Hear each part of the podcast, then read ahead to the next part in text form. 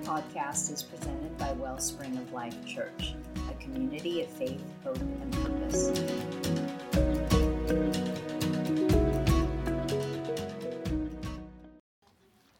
I want to thank these worship team folks to use the words of one of them, like, we've been placed into out of our comfort zone, maybe something like that. With Kenny and Vicky being gone, but we appreciate them stepping up. Good job, guys. How many know that life is a journey? Yes. It is, isn't it? It is. And sometimes it can be like walking around in the fog. We can't see very far ahead, can't see like we like to see, and the paths that we're to take aren't always clear. But guess what? This is where the beauty of our faith in God comes in. This is what the life of faith is all about. It's what makes life an adventurous journey.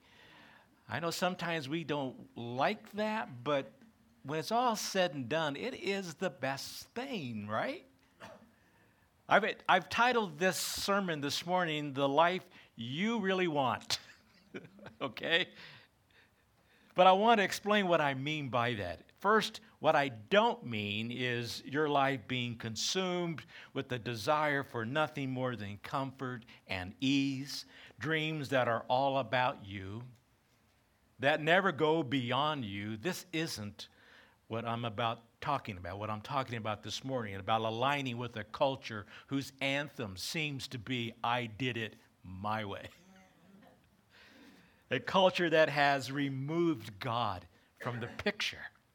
Instead, what I mean is this, the closer that we get to our Lord, the closer we walk with Him, the better we get to know Him through His Word. The more we will find ourselves living in His story for our lives. Therefore, the life we really want becomes the life that God actually wants for you. Isn't that cool how that works? Our dreams actually becomes God's dream for us. And so it is in surrendering to God, in relinquishing control of our lives over to Him, that we discover lives that really are, truly are worth living. Dreams worth dreaming. Joy beyond all joy. Put differently, it is fulfilling God's call on your life. Are you on board with that? Yes. Fulfilling God's call upon your life. Because if you're a believer, they're the same thing. Okay, the life you really want and fulfilling God's call in your life, when our lives are committed and dedicated and surrendered to Him, they become one and the same. God gives every Christian a calling or a vision or a dream of what their life can become. God has a plan for your life, a role that you can perform in building and advancing His kingdom. It is what our lives are to be all about. So, if you're wondering where we're going to be today, as most of you are aware, we've been in Isaiah, right? We were in last time together a couple of weeks ago. We were in Isaiah 49. This morning, it's Isaiah chapter 50. So if you have your Bibles, you can turn to the 50th chapter of Isaiah. And this section of Isaiah revolves around the idea of what it means to be a servant of God. The theologians tell us that this section here is another one of those sections that's been termed the servant song kind of section. And of course, the servant being talked about, the servant who is speaking, happens to be the chosen one, the Messiah, our Lord and Savior, right? Jesus. And so that's what this is going to be about here. It revolves around the idea of being that servant of God, the one that He has called us to be. And it's going to show us and encourage us on how to build and live God's calling on your life, His story for your life. In this passage, the example we're given to follow, as I've just said, is none other than the chosen Messiah, the servant of the Lord. Now here is the clincher. I believe in my own heart and in my mind, I am convinced that this statement I'm about to make is what I would refer to as a clinching kind of statement in terms of our walking with Jesus and our lives fulfilling the call, his call on our lives. Listen to me, because I think it's amazing. In the same way that Jesus came to fulfill the calling that the Father had placed on him. Are you with me? Guess what? We too are called in the very same way to fulfill the calling that God has placed on our lives. Wouldn't it be nice if every follower of Jesus Christ understood that and took it and understood it in these terms? No option. No option.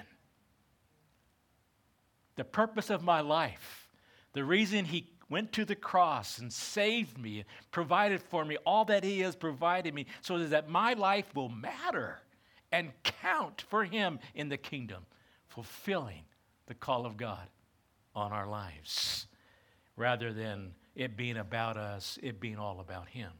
The verses that we will be focusing on this morning indicate some really important things that you can do that will help you find, define, and even refine God's perfect will for your life.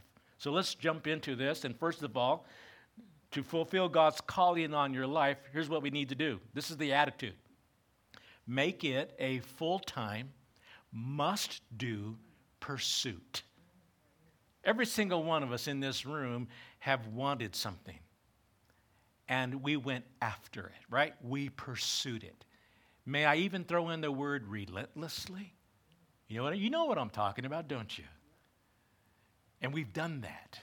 And I think what we're being encouraged here through Isaiah is that we take that and we put it into a priority where it belongs, that our pursuit is relentless for God, okay? That it is a full-time, must-do pursuit. Look at verse 4. That's where we're going to pick it up.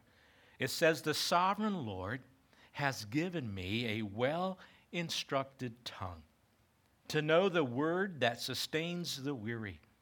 He wakens me morning by morning, wakens my ear to listen like one being instructed." The sovereign Lord is our English translation of the Hebrew Jehovah Adonai, a term that expresses the supreme rule of God. We use the term here often, sovereign God. It's the same idea, his supreme rule. In other words, his rule and not yours. Are we clear on that? His rule, not yours. The name Jehovah Adonai means that God is the owner of every single member of the human family, and as such, also has the right and privilege to require, to, may I even say, demand the obedience of every single member of the family of life because of who he is, the creator. Amen? He wakens me, the scripture says, morning by morning, wakens my ear to listen like one being taught or instructed. You have heard me say over the years before that the best thing you can do is to develop the habit of getting into the presence of God, and preferably in the morning, preferably before you start your day, getting into his presence. You have also heard me say that if we truly love Jesus like we say we do, then getting into his word, since Jesus is the word, amen, John 1:1, it will be something that we do on a consistently regular basis.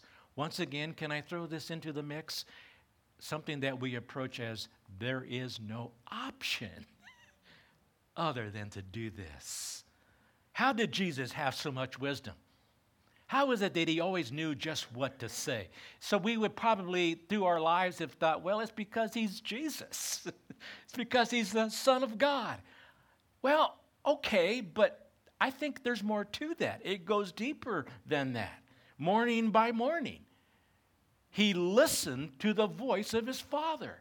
Morning by morning, he spent time seeking God. We read in Mark chapter 1, verse 35, very early in the morning, while it was still dark, Jesus got up, left the house, and went off to a solitary place where he prayed. In other words, while others were sleeping, Jesus was seeking the Father. So if he needed to do that, where does that leave you and me? Right? Think about it. A question I think that we must ask ourselves probably on a regular basis. Actually, it's kind of a group of questions all lumped together. How hungry, how thirsty am I for God, for his word? Is Jesus more than enough? Am I completely content in him?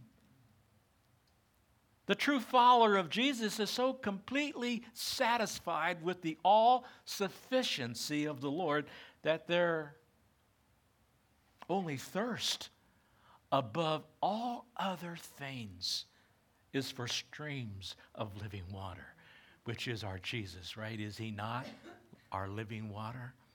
Nothing else will satisfy.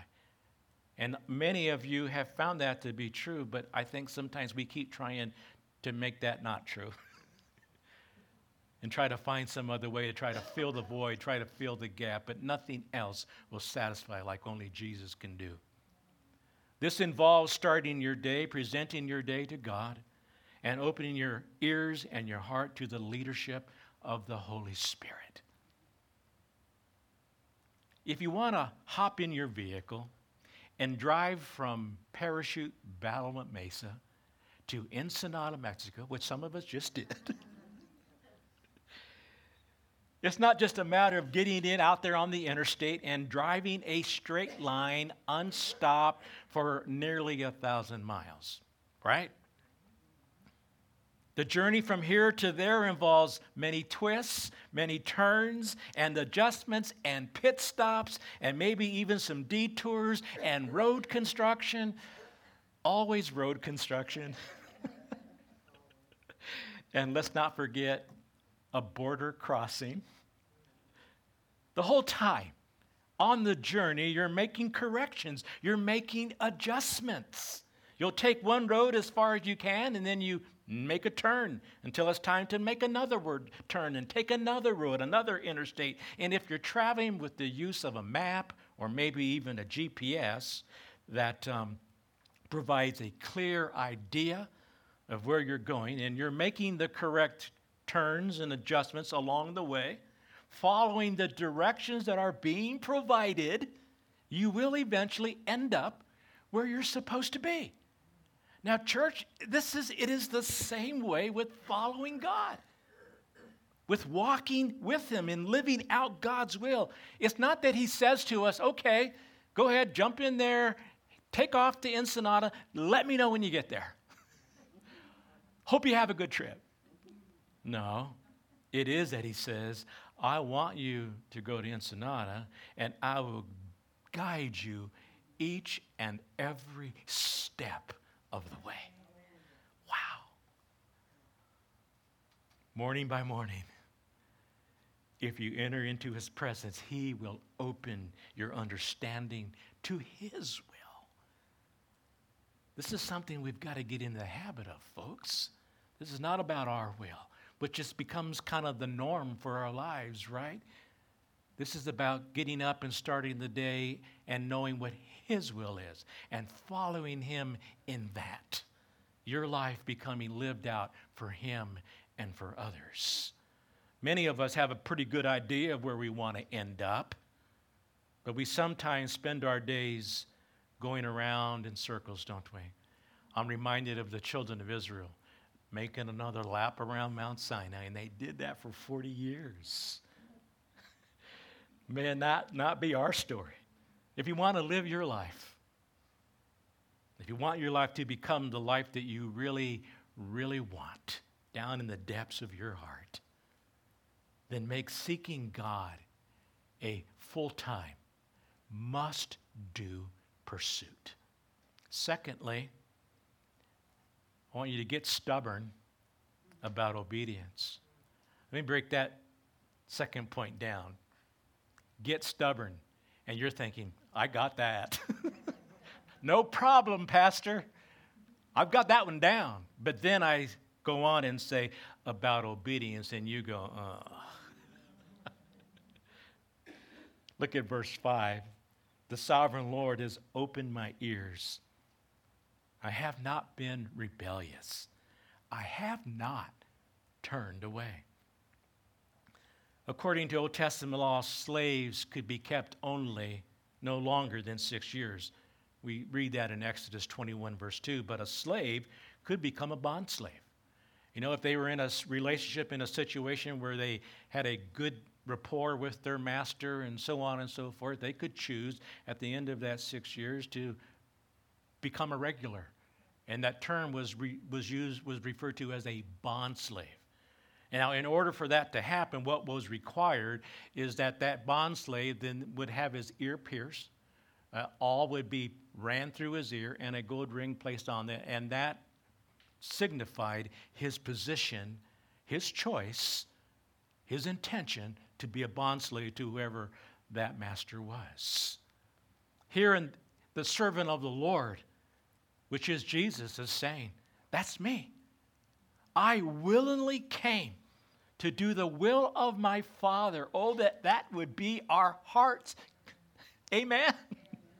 I willingly came to do the will of the Father, not mine, his. In fact, we read in John 8:29, the one who sent me is with me. He has not left me alone, for I always do what pleases him. The big question here is, who's going to be the boss in your life? It's a good question. It's a very important question. Who's going to be in charge? Who are you going to be willing to follow? Who are you going to be willing to listen to? Who are you going to be willing to obey? Will you try to be your own boss or follow your own selfish motives, or are you going to follow the whim of the crowd or the current cultural expectations? Which will it be? Some of you might be thinking, oh man, I have so many areas of disobedience in my life. I've got all kinds of problems going on, all kinds of issues going on.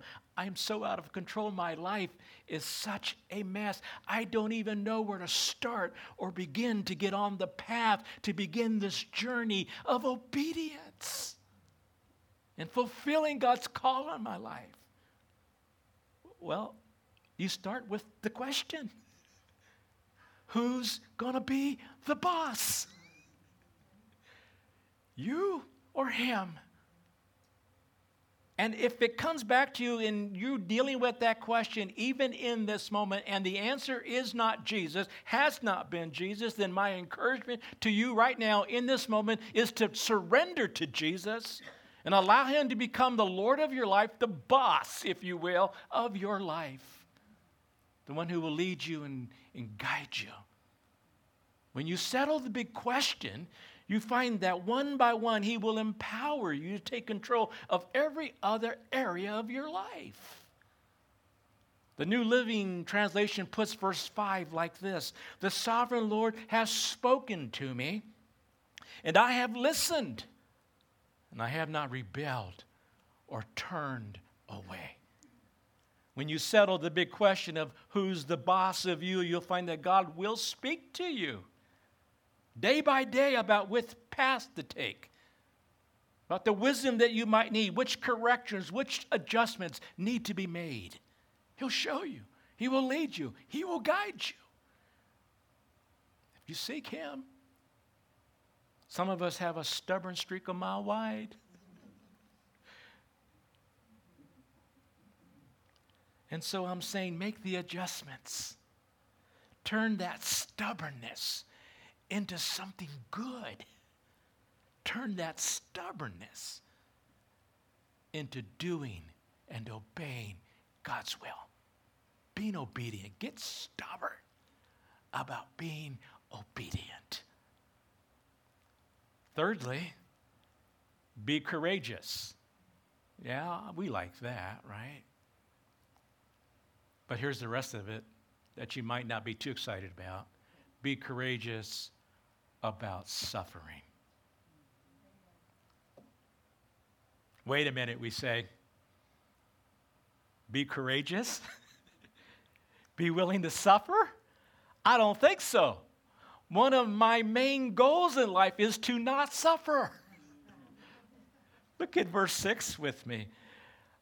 I offered my back to those who beat me, my cheeks to those who pulled out my beard.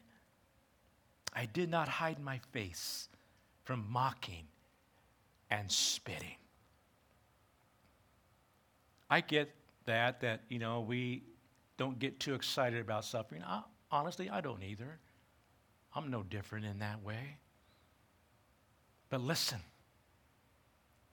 you can strive to have an easy life, one of ease and comfort.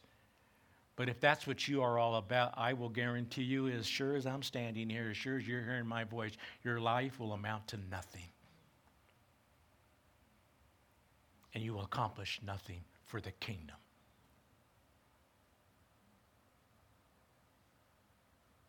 So you can have a life of comfort and ease if you want, or you can strive to have a great life, a life that is fulfilling God's call on your life.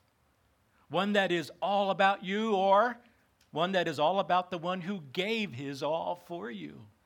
The choice is yours. What will it be? Either way, though, and you know this to be true, either way, you're going to endure some storms, right? Either way, you're going to have pain, and there will be heartbreak, and there will be disappointment. You see, for the Christ follower, there is no such thing as easy street. We just got to know that and got to get over that. No such thing. I know that this kind of talk probably is not bringing to you warm fuzzies. But the fact of the matter is, those who walk closely with God, who know his voice, who listen to him and obey him, are familiar with trials and pain. Nobody who has ever lived out the great call and purposes of God have escaped this truth. The Apostle Peter wrote, "So then, since Christ suffered physical pain, you must arm yourselves with the same attitude that he had, and be ready to suffer too." That's 1 Peter chapter 4, verse 1. Church, there will be some hard times. There will be some lonely hours. There will be some moments of despair, some pain, and some heartaches. There may be times when people close to you will betray you, and when friends and maybe even family turn against you. But keep in mind what Isaiah has said here. The second part of verse 6 and now into the first part of verse 7. Let's look at that again. I did not hide my face from mocking and spitting, because the sovereign Lord, Jehovah Adonai, helps me. And because he does, I will not be disgraced. Wow. The suffering that we endure in pursuing God's will takes us from weak to strong, from prideful to humble, from sinfulness to holiness. Which of those do you want in your life? This is why I think James tells us to count it all joy when trials come upon you. So why did Jesus endure the shame and the spitting and the mocking and the plucking out of his beard, the beating of his back, the brutality, the pain, and the agony? Why? Well, the writer of the Hebrews tells us why. Chapter 12, verse 2. It was for the joy that was set before him that he endured the cross, despising the shame. You want to hear something pretty spectacular? And what is so amazing about that is that you are that joy. Wow. Put differently, he had you on his mind when he did what he did. You are his joy. Trials don't make us or break us. They simply reveal what's already inside us. The bumpy, discouraging, heartbreaking times are what reveal what's in these hearts of ours. There's a fourth principle, and it is this: get single-mindedly resolute. Look at what Isaiah says in the second part of verse 7. He says, "Therefore, I have set my face like flint, and I know I will not be put to shame." The New Living Translation puts that verse like this: "Therefore, I have set my face like a stone, determined to do his will, and I know that I will not be put to shame." What is being said to us? What is a stone of face? I love the phrase, "I set my face like a stone." Luke used the very same term in chapter 9, verse 51, when he says Jesus resolutely set out for Jerusalem.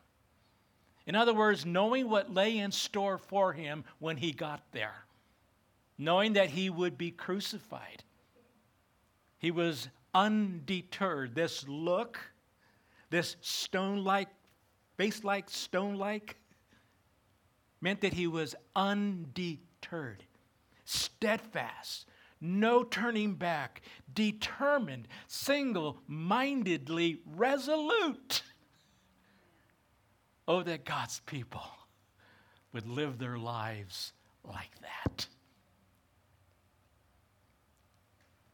If you want to fulfill God's calling on your life, you have to be willing to say anything less than being single-minded and resolute, once again, is not an option. Amen? There's a fifth principle here in uncovering and fulfilling God's call on your life, and it is this: remember that it's all about serving others. Looking back at verse 4, the first part of verse 4, it's again, it says here, you know, the sovereign Lord has given me a well-instructed tongue to know the word that sustains the weary.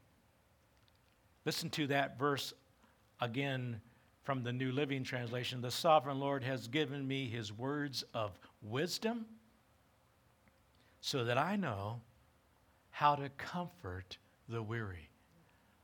How many have noticed that there are a lot of weary people out there? There may even be some in this room right now. Weary. Weary of sin, weary of heartbreak, weary of loneliness, weary of bad health, weary of failure, weary of struggle. And sometimes these people, so weary, do not know where to go, do not know where to turn. And it becomes our mission. It becomes our service opportunity, church, to help bring healing into their lives, to help bring them to Jesus. Our mission, our privileged opportunity of service. I don't know what God's specific will for your life is, but I do know that whatever it is, it will indeed, beyond a shadow of a doubt, involve serving others. I know that it involves helping those who hurt and picking up those who have fallen, just as our God has picked us up when we have fallen. Amen? So as you seek to fulfill God's perfect will for your life, remember that whatever God calls you to do, it will involve giving yourself away, giving yourself to others, getting yourself out of the way, as we've been saying for a number of years now, and making it about Jesus and making it about others. I would venture to say that the overwhelming majority of us have good intentions. Would you agree? Yeah. We want to live a good, productive, God-honoring life. That's our intention, for sure. But what we need to make sure is that intention becomes actual direction for our lives. How do we get there? How do we do that? Well, let's just kind of replay this. We make it a full-time must-do pursuit. We get stubborn about obedience. We get courageous about suffering. We get single-mindedly resolute. And we remember that it is all about others, not about ourselves. If you do this at the end of your journey, you will find that you'll be able to look around and you will say, this is exactly where I want to be. God has given me the life that I really, really, truly wanted. NBC television news anchor Ann Curry, who is known for her reporting across the globe, was once given some really wise counsel from her father. This is what he said to her. Whatever you do, do something in the service of someone else. Then and only then will you know, on your last dying breath, that it mattered that you were born. William Booth, whom most of you know who he is, was a pastor for 13 years, London, England, and really wanted God to use him. While walking home one night, he took a good look at the homeless and the lost souls roaming the streets, and his mind quickly reverted to the scripture that says, I was hungry and you fed me, and you gave me something to eat. At that moment, William Booth knew what God wanted him to do. He went home and he told his wife, I have found my destiny, which most of you know what that meant, right? It was the founding of the Salvation Army. But what you might not know is this. At his funeral, 1912, it is estimated that 40,000 people were in attendance. One of those who attended 1912 was Queen Mary. And she came without any kind of assigned seating, special seating. She just came and took a seat. Sitting next to her was a former prostitute whose life had been changed through the ministry of the Salvation Army. And she was speaking with the Queen since she was seated right next to her, and let her know as something that William Booth had said to her, these words, when you get to heaven, you will have a place of honor. The former prostitute continued leaning over and said to the Queen, he cared for the likes of us. How about you? How about you? There's an old hymn that goes like this.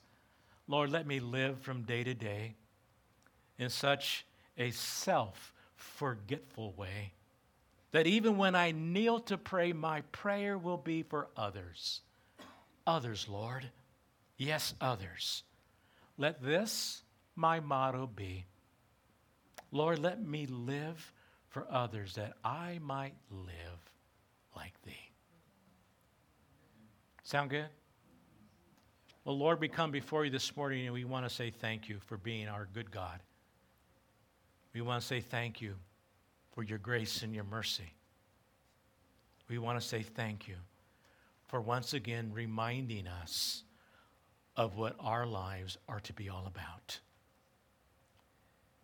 Most of us have spent most of our lives in a normal kind of way of what has become our norm of just living for ourselves and taking that for granted, and this is how life is, and it's going to be my way and my will, and I'm going to do what I want to do. But there is a better way. Isaiah has brought that out for us this morning. There is a better way. It's the way that you have called us to. It's the way that you went to the cross and died for us to have.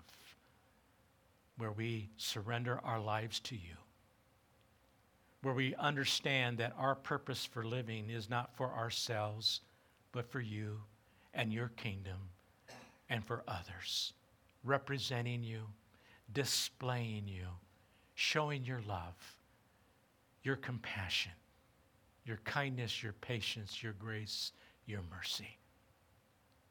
Help us in that, Lord, to fulfill by being devoted and surrendered to you, to fulfill your calling upon our life. And once again, just as you came, Lord Jesus, to fulfill the calling the Father had upon you, so are we. Nothing less is optional. We pray this in Christ's name. Amen. Thank you for listening to this message by Wellspring of Life Church in Western Colorado. If you'd like to learn more about our community, please visit wellspringoflifechurch.com.